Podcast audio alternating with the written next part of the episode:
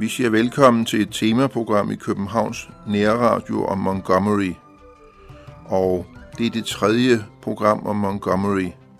Og jeg har, jeg lige vil sige, den samme musik med som sidste gang, nemlig en triple CD, Bedehusland med sangene og tonerne, 42 favoritter. Og det er originalindspilninger med Reflex og Martin Alfsen. Men vi vil koncentrere os om Montgomery. Og vi var nået til øh, begyndelsen af 2. verdenskrig, til den 19. maj øh, 1940. Der blev man i generalhovedkvarteret enige om en tilbagetrækning til Dunkirk. Og den 24. maj støder en patrulje ind i en tysk stabsvogn. Den tyske chauffør dræbes, men stabsofficeren undslipper, men efterlader en tegnebog med slagorden for den tyske hær og taktiske planer om en kniptanksmanøvre, der havde til hensigt at udmanøvrere den engelske ekspeditionsstyrke mod nord, hvor belgierne kunne løsrives. Nordøstflankens sikkerhed blev første prioritet for den britiske ekspeditionsstyrke, og den næste morgen blev Gort klar over, at han aldrig kunne nå sammen, og den endelige afgørelse om at evakuere den britiske ekspeditionsstyrke fra fastlandet via Dunkirk blev truffet. Det var ikke før 26. maj sent om eftermiddagen, at Montgomery fik at vide, at den britiske ekspeditionsstyrke ikke skulle mod syd, men evakueres. Klokken 6 videreformidlede Montgomery Brooks information om, at den første franske motoriserede division var flygtet, og at i nordøst gav belgierne efter, så den britiske ekspeditionsstyrke ville trænge sig tilbage til Dunkirk og Newport. Divisionens enheder blev beordret til at være klar kl. 21 altså om aftenen.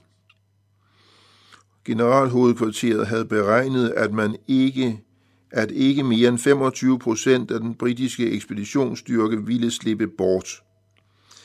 At den klarede at evakuere hele personalet i de få dage mellem den 26. maj og den 2. juni, kan i det store og hele tilskrives Brooks evner som general – en kendskærning, som ingen officer, der var indblandet i disse kritiske dage og timer, nogensinde har bestridt.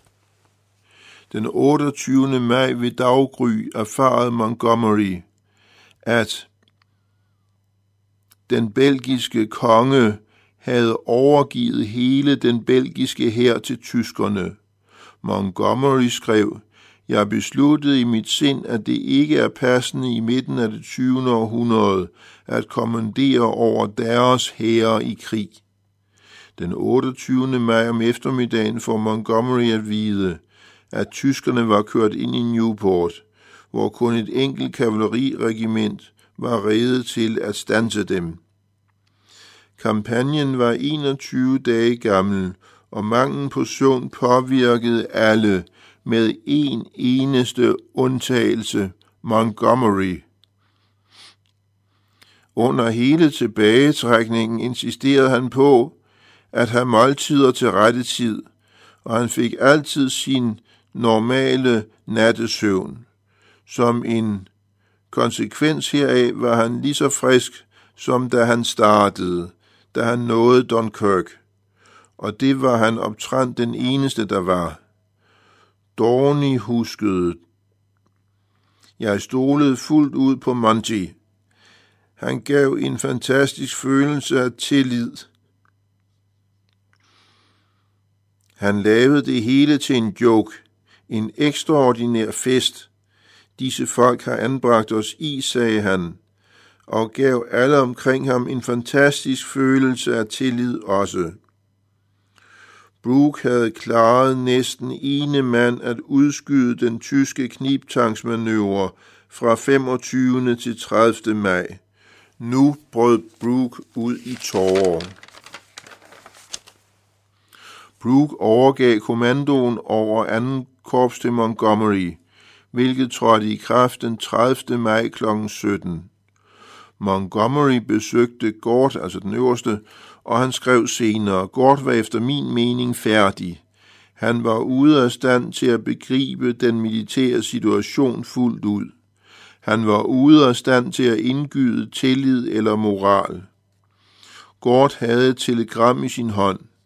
Han fortalte hovedindholdet i det og sluttede med at fortælle Barker, at han ikke troede, at første korps kunne slippe væk, og at han, Barker, måtte blive hos første korps og overgive det til tyskerne.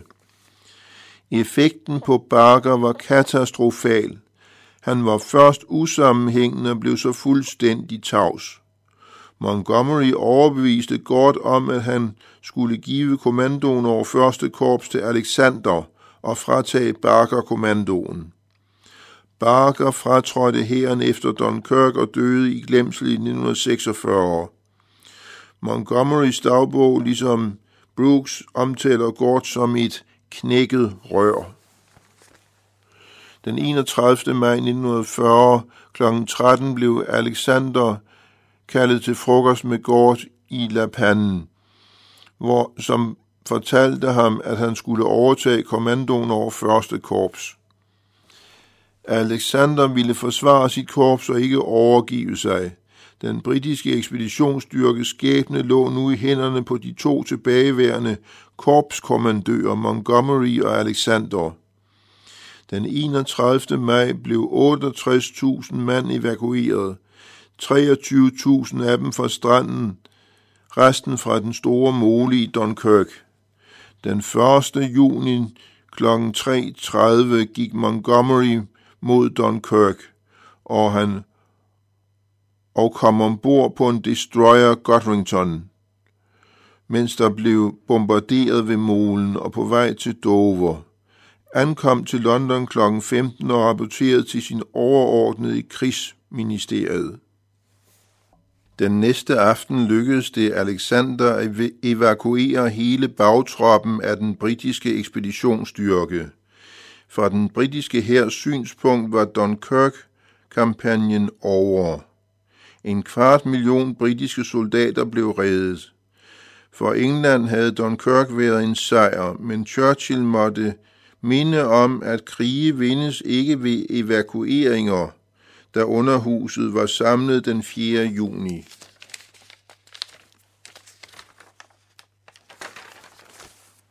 Da Montgomery kom tilbage til England, rejste han kritik af ledelsen af den britiske ekspeditionsstyrke, det vil sige Gort og Barker, og han fik et advarende brev fra Henry Pownall, generalløjtnant under Gort og leder af staben for den britiske ekspeditionsstyrke.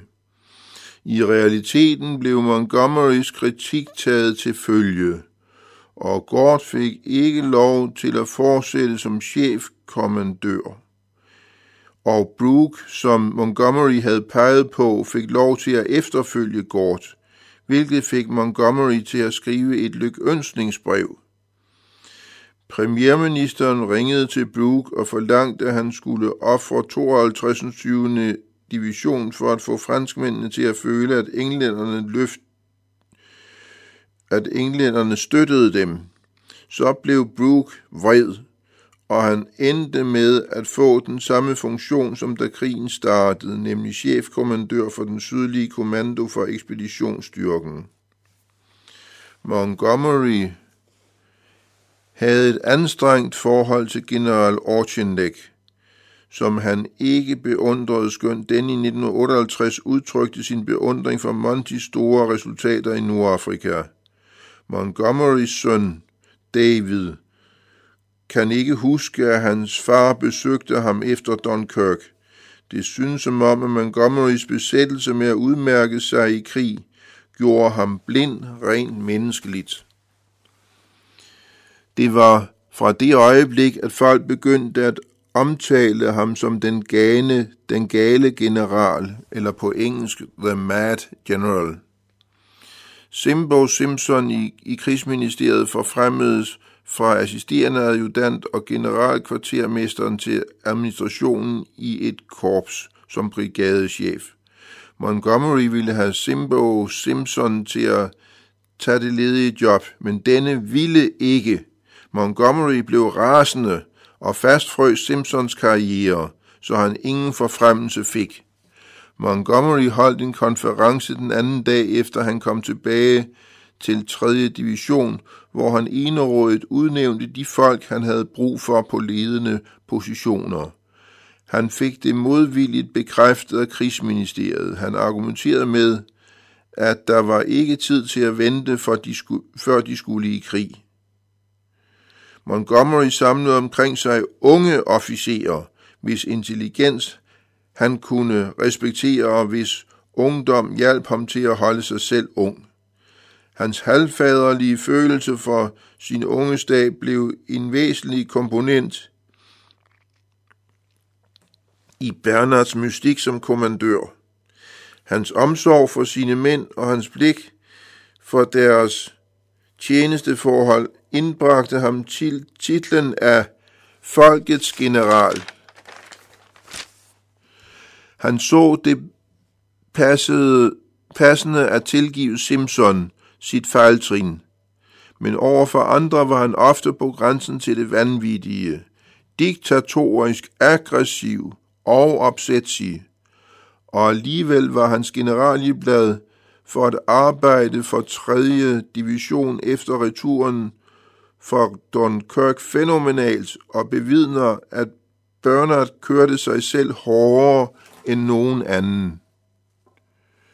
Montgomery anerkendte tyskernes overlegne taktik over for den engelske eller den britiske ekspeditionsstyrke i maj 1940 i Frankrig og Belgien, men han lærte af det. Hvad tyskerne absolut ikke brød sig om, var koncentreret artilleribeskydning. En jagttagelse, der mere end noget andet påvirkede Bernards indstilling til krig fra det øjeblik af. Den 17. juni 1940 holdt Montgomery en tale for sine 466 officerer.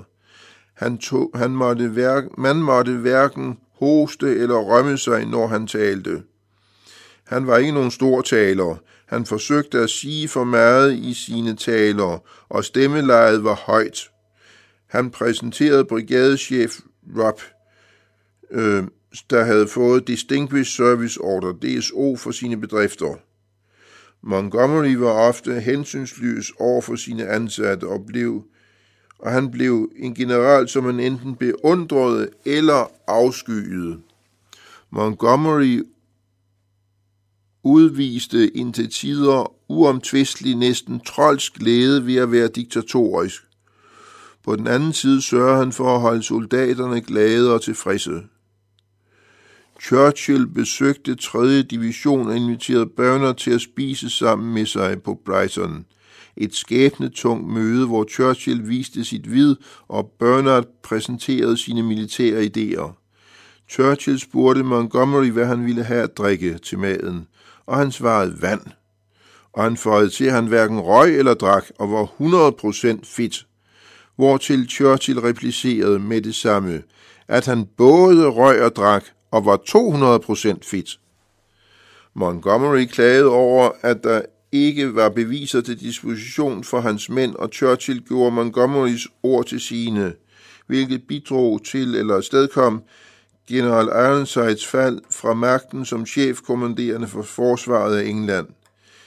General Ironside ville have, at alle mand skulle stå parat ved strandene for at slå en tysk invasion tilbage, hvor Montgomery ville have mobile enheder.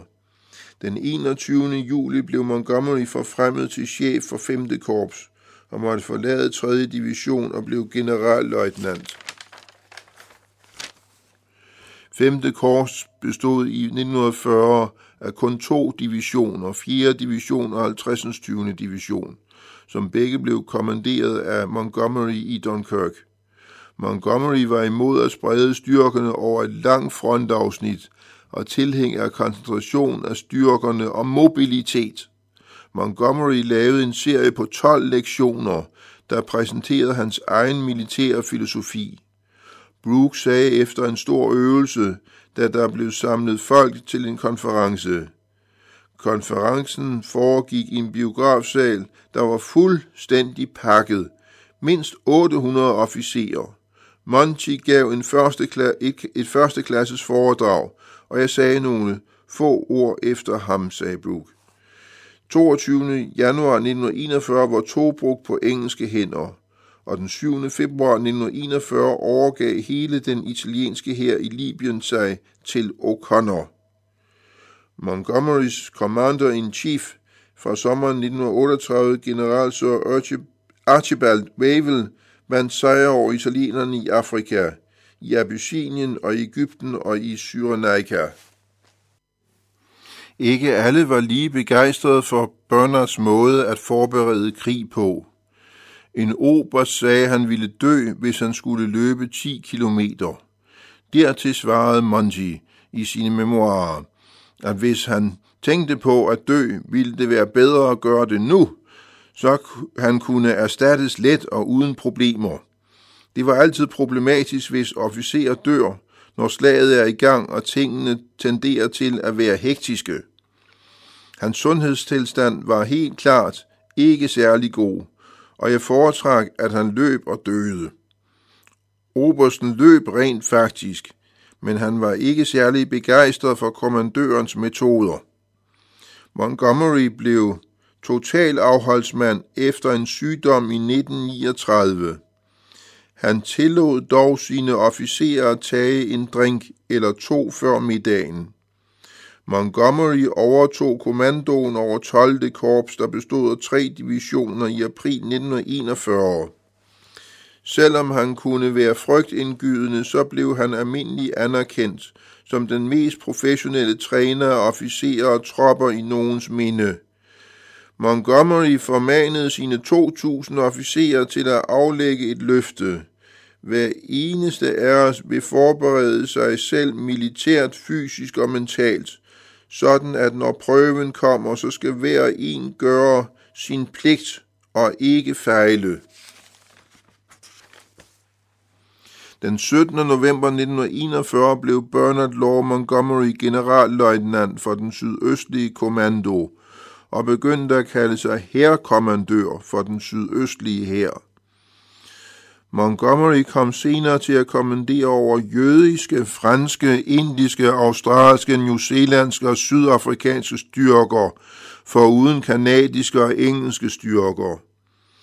Pearl Harbor-katastrofen fandt sted 7. december og efterfølgende faldt Hongkong den 25. december 1941, og i Nordafrika og gik det dårligt på grund af, at man ikke havde den rette indstilling til moderne krigsførsel.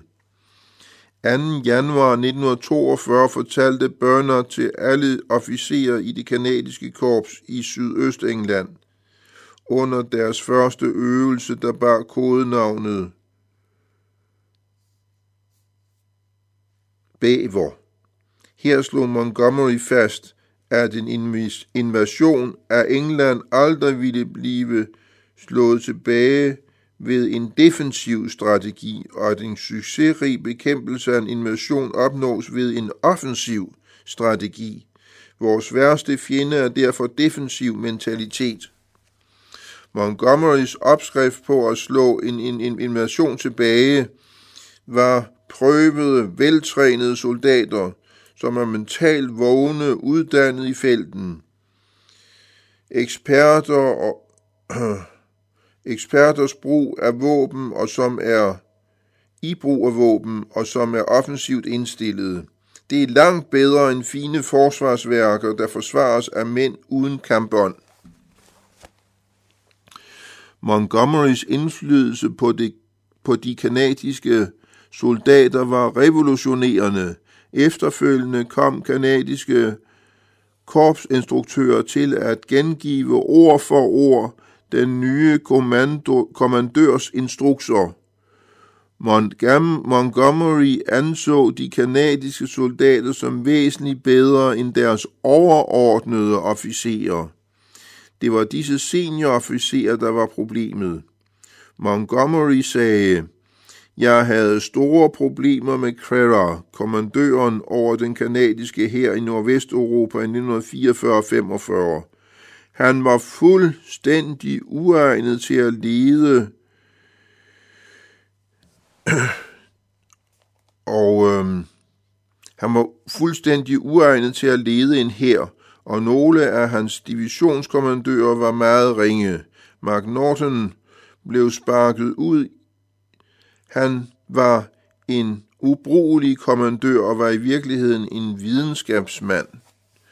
Den kanadiske hær frembragte kun en general, der var egnet til at have en høj post i 2. verdenskrig. Det var Guy Simmons. Simmons. Japanerne landede 8. februar 1942 i Malaya, og på en uge tvang de Arthur Percival, Burners tidligere kollega i Sydirland, til at overgive sig i hvad der blev kendt som den mest vandærende kapitulation i britisk historie. Der var 70.000 mand, der forsvarede Singapore. Den 27. februar vandt den japanske flåde slaget på havet ud for Java og tog den og Sumatra tidligt i marts. I Burma rykkede japanerne frem og tog hovedstaden Rangoon tidligt i marts.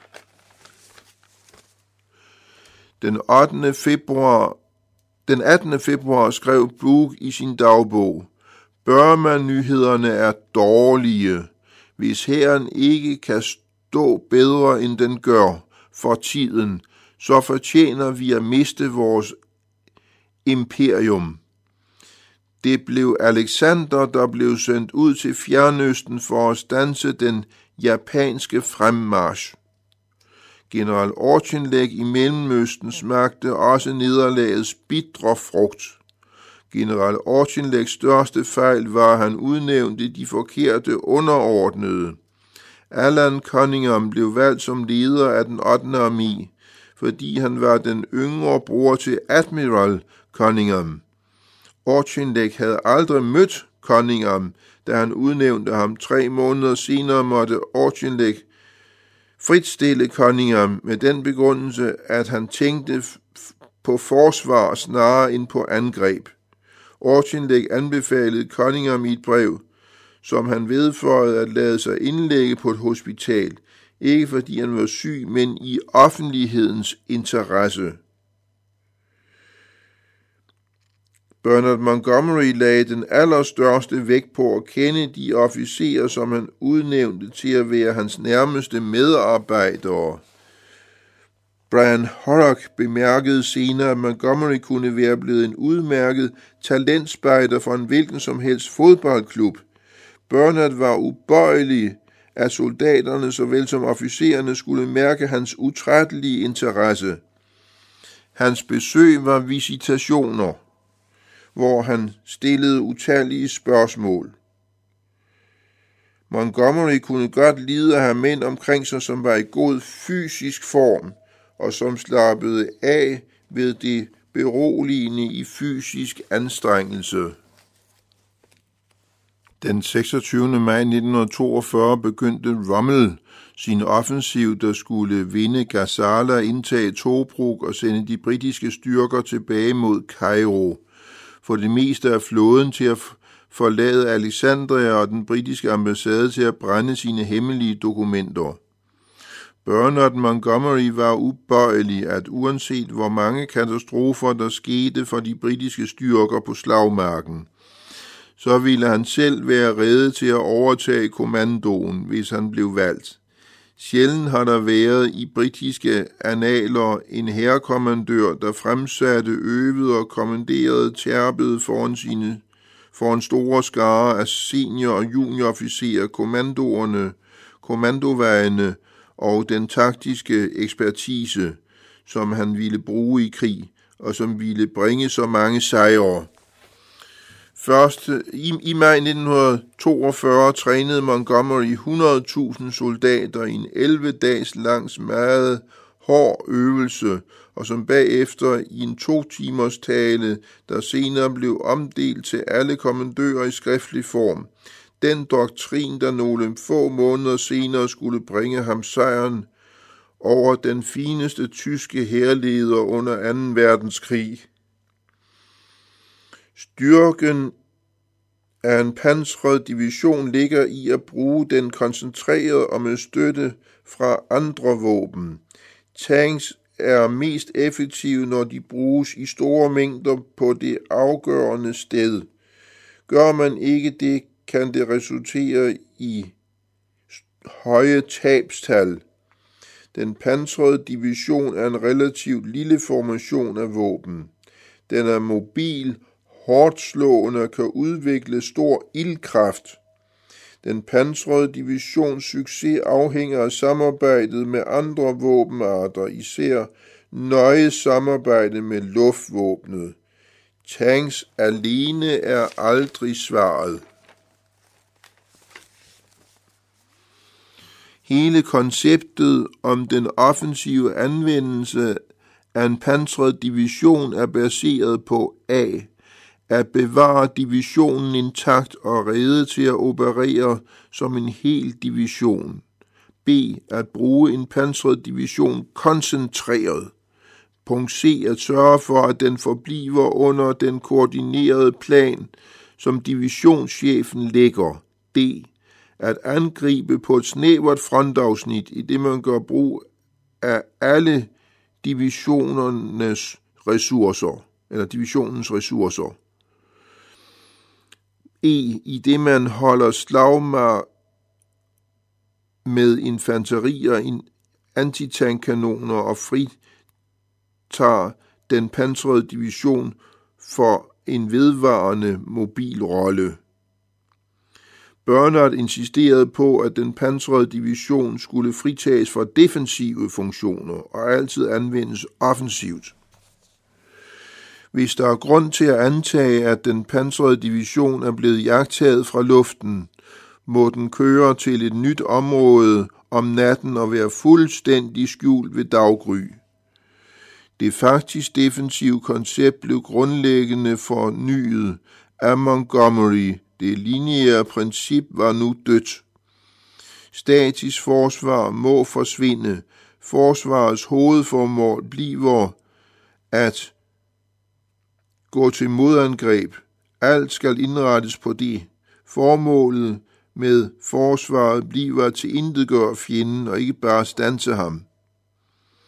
Hvis fjenden angriber mellem forsvarspunkterne, skal han bringes i uorden og beskydes af infanteriet med antitankkanoner på stederne.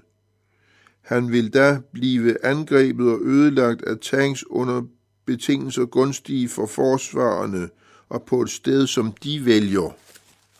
Ordet konsolidere blev bandlyst af Montgomery, fordi det afstedkom inaktivitet og en, og en defensiv mentalitet.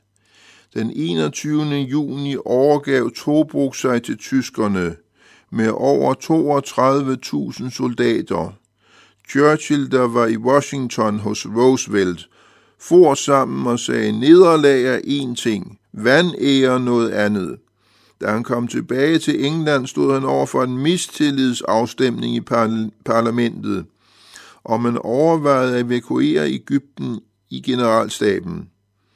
I sommeren 1942 havde britterne ikke vundet et eneste slag mod tyske eller japanske hære siden starten af 2. verdenskrig. Det var, som Churchill påpegede, en national vandære. Grunden var manglen på første klasses generaler.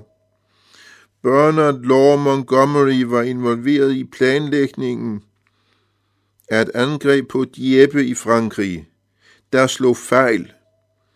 Han burde allerede under planlægningen have indset, at angrebet var hasarderet og overilet. Da angrebet fandt sted, hvor Montgomery, havde Montgomery forladt England.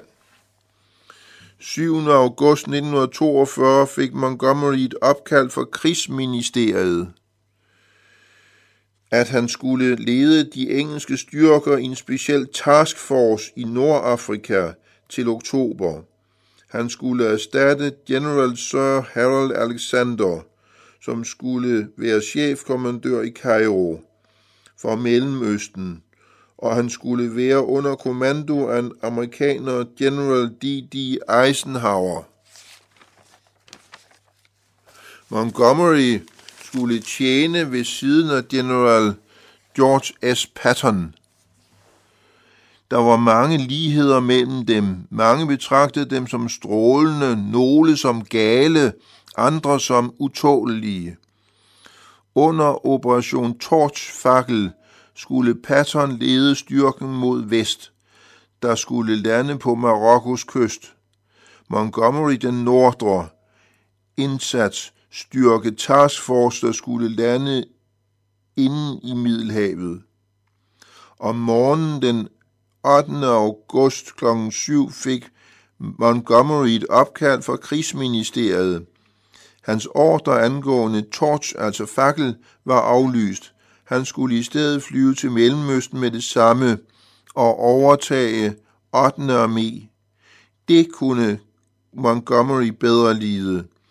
Så var han under en chefkommandør, som han kendte, og som han ville være kommandør for en armé, der skulle kæmpe mod den tyske og italienske her under Rommel, som han havde hørt store ting om. Han følte, at han kunne klare det, og Rommel, og han, så han forberedte sig med et lettet hjerte og stor tillid på at tage til Afrika. Det eneste Montgomery var bekymret over var hans søn David. Børner skrev til rektoren for Amesbury Forberedelsesskole og hans kone. David mistede sin mor som otteårig, og han er den, som han er nu, skyldes udelukkende dig og Tom. Jeg er virkelig taknemmelig for jer begge to. Om aftenen den 10. august 1942 forlod Monty England. Næste morgen kom han til Gibraltar. Samme aften tog han afsted til Cairo. Vi kan desværre ikke nå mere nu. Vi fortsætter om en uge. Jesper Sten Andersen siger tak til lytterne for, for nu.